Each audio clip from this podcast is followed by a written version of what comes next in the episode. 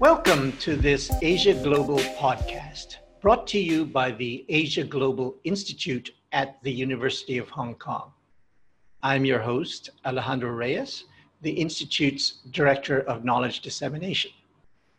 In our programs here in Hong Kong and online, and in the content that we produce, we focus on presenting Asian perspectives on global issues. Each week, we publish Asia Global Online, a digital journal on global issues. We also release Asia Global Papers, policy research by leading academics and specialists in Asian and global affairs. We regularly convene a Global Thinkers Speakers series and an annual Asia Global Dialogue, a gathering of business, government, academic, and civil society leaders. Finally, we have the Asia Global Fellows Program that brings to Hong Kong mid career professionals and policy experts, emerging leaders from across the world for three months of interaction and experiential learning about the region. Follow the Asia Global Institute on social media Facebook, Twitter, LinkedIn, and YouTube, and visit the Asia Global Institute website to sign up and receive our news and information, including the weekly Asia Global online journal. This podcast is part of our Meet the Author series, where we have a conversation with contributors to Asia Global Online and other publications of the Institute. Joining me now from just down the hall from my office here in Hong Kong is my colleague Yoshikazu Kato, adjunct associate professor at the Institute and a leading scholar on China from Japan. In his article on Asia Global Online, Yoshi discusses COVID 19 and the implementation of Chinese President Xi Jinping's major power diplomacy. The COVID 19 pandemic, he writes, has generated significant stress and distrust between China and other countries, particularly the United States. While tensions between the two powers are not new, they have been further exacerbated by the emergence, even before the coronavirus crisis, of a more assertive China on the global stage and Xi Jinping's pursuit of his doctrine of major power diplomacy. So, Yoshi, uh, welcome. Thank you very much for uh, joining me. Um, I'm wondering if you could give us some background on this concept of major power diplomacy. Okay, thank you, uh, thank you for having me. Uh, major power diplomacy, this is a product of Xi Jinping's New Year, in my understanding. And previously, back to like Jiang Zemin or Hu Jintao's uh, term, like uh, defined after Beijing Olympics. At that time, China's major power diplomacy means China's diplomacy with major powers like the United States, you know, Russia, maybe sometimes in Japan. Uh, but now, you know, the Chinese Communist Party is you know, very drastically uh, shifting uh, or reoriented the concept. So now for Xi Jinping, uh, major power diplomacy, this, is, this means diplomacy adds a major power. So China is more proactively uh, seeking its you know, interest or rights globally. So this is a very important concept and reorientation of China's national strategy. So, but the problem is, uh, you know, how we, I mean, the rest of the world, adjust or respond to this new concept or new phenomena because this has sometimes created some, you know, problems, tensions, or stress. So, you know, this is a new challenge for us, particularly in the context of COVID-19. Well, in fact, let, us let, let's go down that path because um, you, in your article, you describe very well what China is trying to do in terms of taking advantage, if you will, mm. of the coronavirus crisis to pursue the major power diplomacy um, track. Um, but how do, how do you think other countries will respond? I mean, we already see the United States kind of stepping up the competition with China and the rhetoric about, uh, you know, China not uh, behaving well in terms of its transparency, in terms of um, uh, letting the world know about the uh, alleging that, the, that China didn't uh, inform the world about the pandemic, about the epidemic, about the virus uh, soon enough. um, how do you think other countries will respond? And I, and I guess we have to think about you know the response in the United States versus the response in Europe, and then of course the response in countries around this part of the world, in, in Southeast Asia, Japan, and then indeed maybe in other uh, developing countries. The, the, responses will be very different. So I'm wondering if you give us th- your thoughts on, on, on the responses, how, how countries will respond. Sure. Actually, you very rightly uh, described what's a major power diplomacy or you know, response from the international society. Actually, it depends because you know this has different implication for different countries, different areas. Because you know my you know major power diplomacy and my understanding is this has four aspects, right? It's the economic expansion, the political penetration, and friendship creation and protection of core interests. But you know back to the more fundamental question: How should we deal with China? what does the rise of China mean for us? But who is us, right? You know, for example, Japan, the United States, Russia, North Korea, or in developing countries or developed economies, actually we have we would have different response, different implication for that. So I would say the response from the international community has been very divided, far from integration.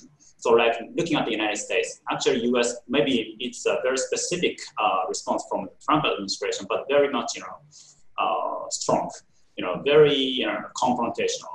But, you know, looking at some countries, even Japan, you know, basically, you know, no response including now what's happening in Hong Kong. You know, of course, like U.S. and Canada, you know, or in Australia, U.K., they have already you know, responded. You know, we we are deeply concerned on what's happening on Hong Kong. I mean, the new security law.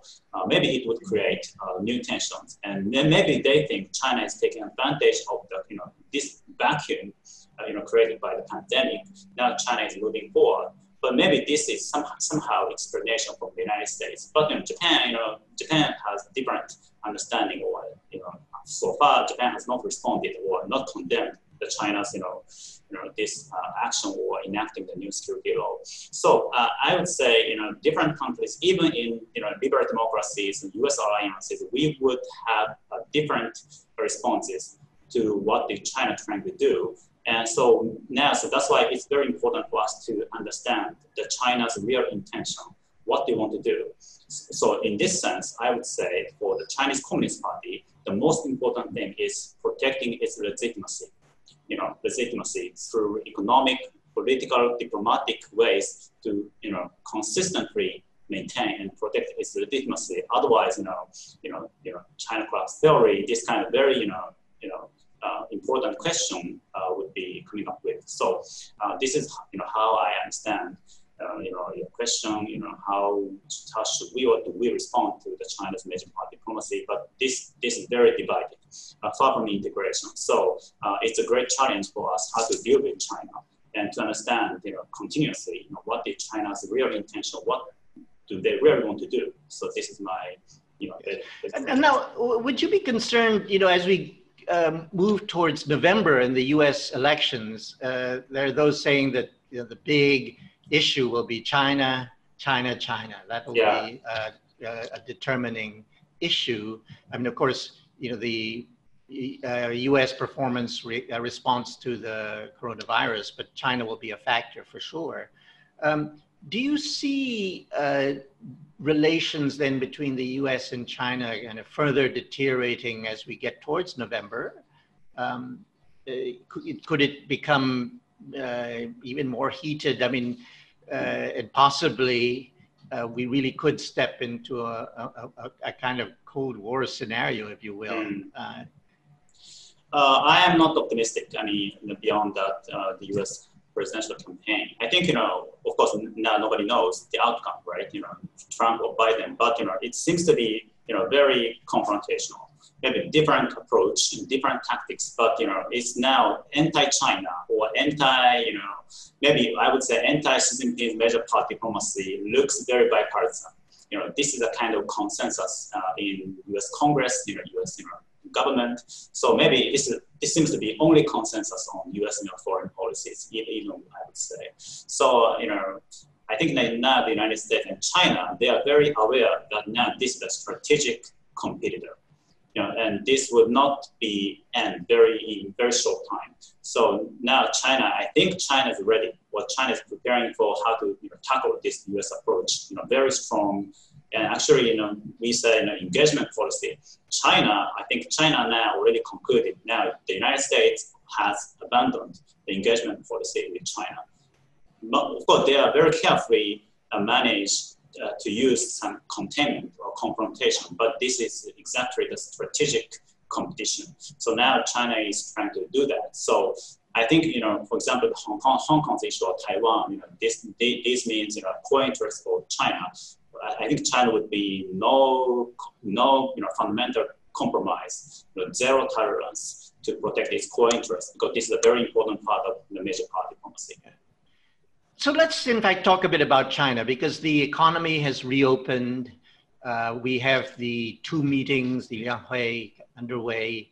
Uh, what can you say? What are your thoughts on post COVID China, as it were? I mean, in terms of what's the direction at the moment? Is it really focused on very much on, on economic recovery and, and the, to, the, that they're, they're, more um, the interests abroad, say, the international issues will be driven more by the need to address the domestic challenges, particularly the economic ones? Sure. Uh, I wouldn't say China, China, China puts a great focus or emphasis on post COVID 19 because now, you know, the Xi Jinping's administration already you know, you know, mentioned uh, a new normal or a new era. So, you know, I w- I wouldn't say, you know, China uh, combines the uh, COVID-19 with something new. Uh, rather, you know, they're going back to a new normal. And a new normal has already existed. But, you know, uh, as we know, China, you know, this year in the annual conference, you know, Li Keqiang uh, disclosed a working report and China omitted, the, GDP growth target. This means China thinks now the circumstance uh, is very much uncertain particularly uh, outside the border. Uh, you can look at the United States, Europe, you know, the, the, the influence of how pandemic could, couldn't be uh, estimated or predicted very well. So that's why China omitted the GDP growth. And, and as we know, the economy is the most important part for protecting legitimacy. And this is always, this has always mattered China. So I think now China, uh, uh, as you mentioned, if we say the COVID-19 period, China, first of all, trying to maintain and boosting economy, you know, using every possible tools like, you know, fiscal policy, financial policy, or you know, government initiated investment on infrastructure. And of course, you know, some more strategic area like 5G, you know, you know uh, intelligence, uh, AI, or you know in the internet or even some surveillance issue. I think China is trying to move on in this issue. Uh, uh, maintaining the legitimacy is very important. That's why economy does matter. Uh, but the problem is, you know, how to how to tackle, you know, how to respond to the pandemic. In this sense, China uh, seems uh, very uncertain, not that confident on on, on, on do that. Well, I, I think that's a point you make in your article that it yeah. all goes down, it all boils down to the Communist Party seeking legitimacy. Uh, domestically and, and abroad.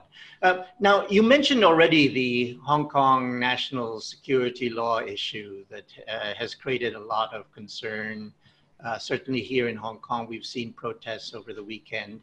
Um, what are your thoughts on that beyond what you've already said? I mean, in the sense that uh, this is an indication clearly that China wants to possibly use the the coronavirus context, but to keep moving on the Hong Kong issue and, and, and perhaps try to uh, tamp down the, the protest uh, movement? Uh, yes, you know, here in Hong Kong, some protest or demonstration has already restored, you know, like, you know, uh, last weekend. Uh, but I think China, I think, I mean, the, uh, the central government of China, they understand the issue in the context of US-China relation. US-China strategic competition because you know we, we can see you know from the new security law uh, one very important point is anti-interference anti-interference of course you know a lot of you know voices a lot of you know aspirations in Hong Kong itself but you know China you know maybe some in terms of some you know conspiracy theory this is you know what the United States uh, trying to do what to contain even change China uh, so you know of course now I, I, wouldn't say this is right or wrong, but you know, this is how you know, the Chinese Communist Party thinking, you know, I mean, this way. So, you know, they have to protect this core interest, you know, because Hong Kong is a core interest for, for China. And now the United States is trying to do something uh, to contain or change uh, this situation and, and using Hong Kong or something like that. So I think I, I, I understand this way. I mean, you know, Hong Kong issue is more than Hong Kong.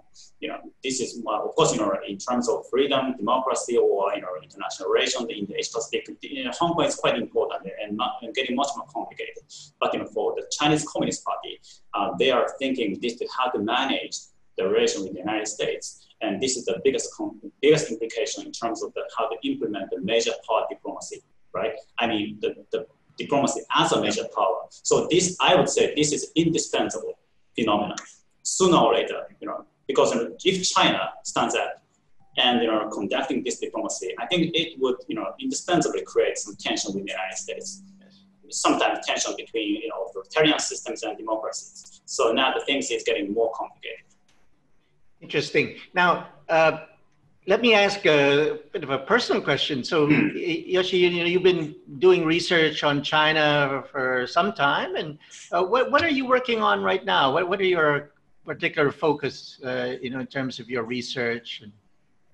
Yeah, I'm working on one paper and one book, and both are related with China's political development uh, with China democratize. And, you know, and, and in the context of today's conversation, you know, one important part is external pressure.